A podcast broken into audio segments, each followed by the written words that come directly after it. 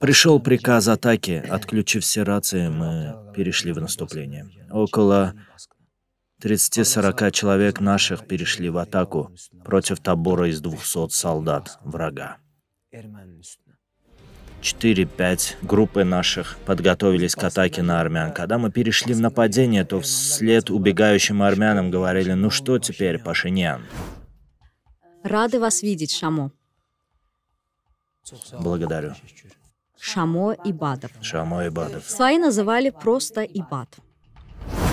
Да, Ибад. Я взял это прозвище у разведчика Первой Карабахской войны 92 года.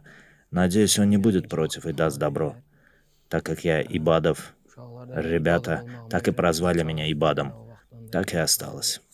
Ты один из семи добровольцев бригады специального назначения. Да, один из разведгруппы, один из семи добровольцев в разведгруппе. Как получилось, что ты пошел добровольцем? Я приехал из Лирика. Ты из Да, Лирика? из Лирика. Да, я из города Лирик. Из самого города Лирик? Нет, из деревни, а мы близ города Лирик.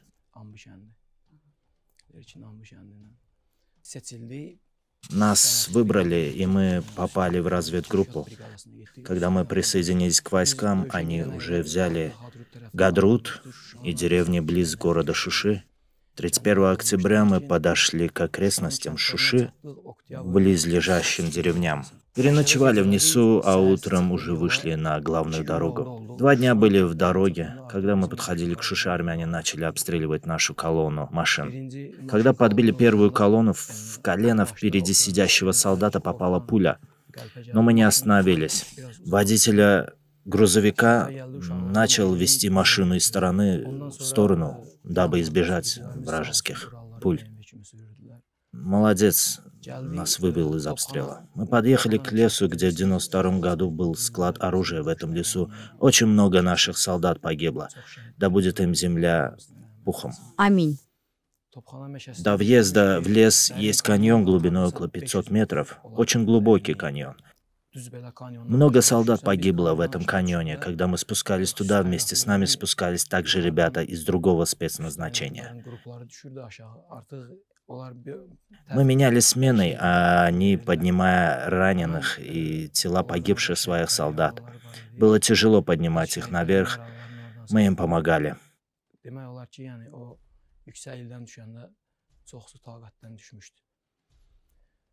Да, там были раненые тела солдат спецназ назначения. Мы помогали другой спецназ вытаскивать раненых, погибших. То есть тела солдат специального назначения? Да, там были раненые тела солдат спецназначения. Мы помогали другой группе спецназ назначения вытаскивать раненых и погибших. Представьте, мы спустились вниз, а с левой и с правой стороны враги. Это еще когда в Шушу и в Дашалты не вошли. Мы поднялись за 2-3 часа и дойдя до леса. Там в лесу есть место размером с футбольный стадион. И в этом месте все деревья срублены. На их месте остались пни. Они очень тесно расположены друг к другу и врослись. Невозможно было там выкопать окопы. После каждого пня пришлось немного откопать и там же разместились. В 11 часов все началось. Враг знал, что мы там находимся. У нас была тяжелая техника и снаряды, противотанковые гранаты, F1. Но никто не хотел погибать от минометов. Почему? Одно дело, ты сражаешься лицом к лицу и погибаешь от пули, другое, когда враг издали видит тебя, атакует тебя. Все рвались в бой с врагом, ведь никто не хотел погибать, не убив врага. Вы же можете погибнуть и в ближнем бою.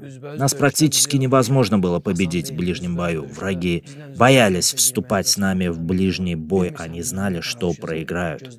А в случае с минометами никто не знал, куда она попадет. Она может упасть прямо рядом с тобой неожиданно, и ты можешь погибнуть в любую секунду.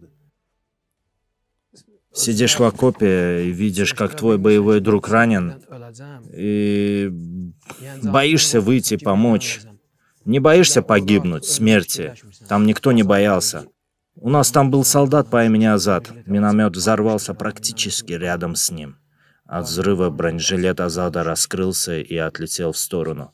Через 2-3 минуты он погиб в мучениях. Мы видели его агонию. Он просил постоянно воды, дрожал в ознобе и постоянно просил воды. Говорил о своих мечтах, о своем будущем. У него была дочь. О ней говорил постоянно. Только о ней говорил. Дочка осталась одна, его супруга скончалась, девочка осталась совсем одна. Никого не хочешь терять, просто понимаешь, что боевой друг, с которым ты делил хлеб, вдруг погибает у тебя на глазах. Не хочешь чувствовать потерю, не хочешь мириться потерей, не хочешь. Когда был бой, враги боялись к нам даже подходить близко. Они стреляли из минометов на расстоянии приблизительно километр от нас. От страха они вели дистанционный бой. В один момент у нас начали заканчиваться боеприпасы. Э, мы и так экономили боеприпасы, F1 особенно, чтобы использовать их при атаке. Но они так и не вступили в бой. Не приближались из-за страха. Враги были от нас на расстоянии одного километра. Мы стреляли с криком «Аллаху Акбар!». Они пугались наших криков. Так и не подошли к нам. Они очень испугались. Отвернулись и ушли. Хотя ранее были атаки на то место, но руководство нам дало четкое задание удерживать эту высоту до последнего солдата. До последней капли крови этот лес должен был быть оставаться у нас. Лес? Да, пушка леса любой ценой должна была быть сохранена за нами. В момент удержания этой высоты подошли наши боевые друзья на подмогу. Пока мы отвлекали внимание армян, наши ребята уже были на подступах к Шуше. Я хотел воды, никому не сообщив, спустился к роднику за водой. Родник был ниже на 150 метров. Там были наши солдаты, другой бригады. Один солдат, увидев меня, включил свет. Я ему прокричал, чтобы выключил свет. Не успел я дойти до них, как армяне, увидев свет, пустили в них минометный шквал. Я укрылся от огня, потом позвал того солдата, он остался живым. На крики солдат армяне пустили еще снаряды. Я вынужден был отступить. И в итоге мы остались снова без воды. Когда я вернулся, товарищи, увидев меня, словно воду увидели. Так они были рады меня видеть. Мы поднялись на ту самую высоту, там была тропинка на ту высоку. Мы поднялись по этой тропинке, подошли с тыла. Армяне не ожидали, что мы подойдем с тыла. Враги были направлены в сторону обрыва. Они нас совсем не ожидали.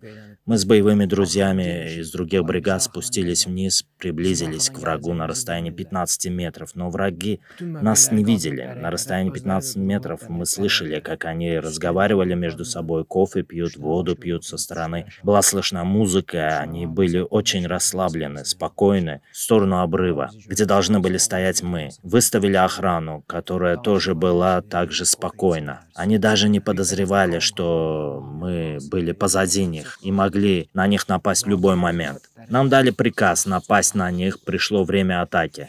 Все подготовились к атаке, отключили все рации и подготовились к атаке. Нас около 30 человек подготовились к атаке на 200 солдат врага. 4-5 группы подготовились к операции. 30-40 солдат против 200? Да, там внизу были еще несколько наших бригад, в запасе 4-5 групп бригад подошли. Пошли в атаку на армян. Мы напали на них с криками «Аллаху Акбар!» Они, они от нас убегали. Они, услышав слово «Аллаху Акбар», панически убегали просто. Они были растеряны, видя врагов в таком паническом состоянии, еще больше воодушевлялся. И совсем не думаешь о смерти. Мимо пролетают пули, но тебе все равно. Не думаешь ни о чем. Думаешь о том, что пуля может тебя задеть. Ты уже не убегаешь от пули, ты идешь к ней. Мы прогнали армян на 3-4 километра. Да, у нас были раненые, но не было ни одного погибшего. Мы взяли вражескую аптечку, санитарку как трофей. Не совру, если скажу, что наш один солдат воевал как 10 солдатов. Мы в момент атаки кричали на них на русском языке «Не убегайте, воюйте с нами! Не оставляйте поле битвы, идите сюда!» Но они убегали от нас. Не слышали нас. Паника их охватывала все больше и больше. У нас был невероятный боевой дух. Мы даже боялись, что война так скоро закончится, а мы не хотели, чтобы война заканчивалась. Мы хотели побольше убить врагов, отомстить за все, что они нам сделали. Наступил вечер. Готовимся к второй атаке, а в лесу вечером бывает густой туман, очень густой туман. Ничего не видишь, идешь словно в темноте, натыкаясь на деревья.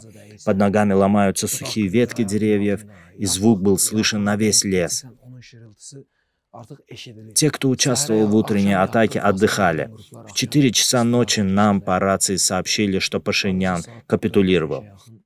Мы, готовясь к очередной атаке, услышали эту новость.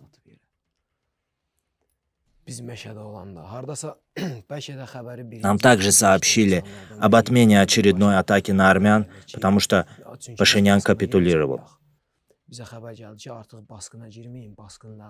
А теперь мы жалеем, что война закончилась. На самом деле мы не хотели, чтобы война заканчивалась. Мы хотели продолжить. Мы хотели мести.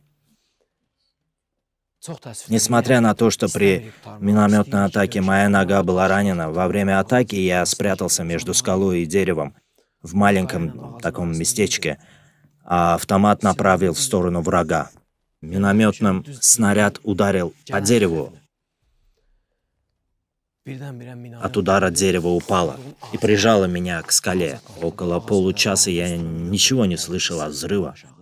От контузии ничего не слышал, буквально ничего. Во время удара взрыва происходит огромное давление, и нужно открыть рот, чтобы барабанные перепонки не лопнули. Лежу такой неподвижный, раненый. Думаю про себя, что смогу ли я двигаться. Немного шевельнулся, вижу, что могу. Убрал весь груз с себя, заметил, как моя нога осталась снаружи, а про себя подумал, спрячу ногу, чтобы не задела снарядом. И только втянул ногу, как прямо рядом упал снаряд и воткнулся в землю, так и не взорвавшись. В лесу не было ни одного целого дерева, земля вся была словно перерыта, практически вся земля от взрыва была вскопана и перегорела. Есть ли момент, который вы никак не можете забыть? Да, есть, был бой, один не такой уж и тяжелый. Мы уже привыкли к боям, но был один случай, э, который я никак не могу забыть. Всем своим сослуживцам я уже это рассказывал. Когда мы спускались вниз к Дашалты, на обочине на дороге лежал труп нашего солдата. Его лицо, знаете, не было укрыто ничем. Никто не укрыл его лицо. Но его лицо было светлым и столь ясным, словно он не был мертвым. Я вообще не считаю наших погибших солдат мертвыми, но его лицо было столь божественно светлым и ясным. Никогда этого не забуду. Показал тело погибшего бойца своим боевым друзьям, спросил, почему не укрываете его лицо. Они мне ответили, что от его лица исходит божественный свет, и мы смотрим на него, удивляясь чуду Аллаха, укрепляя веру. Этот момент никогда не забуду. Лицо погибшего солдата. Всегда перед моими глазами. Куда бы ни пошел, будь то в бой или просто атака, всегда перед глазами встает его божественное лицо. При взятии Кальбаджара всегда я вижу его лицо. Он истинный шахид воин, который погиб во имя своей страны. В Дашалты армяне все бросили и убежали.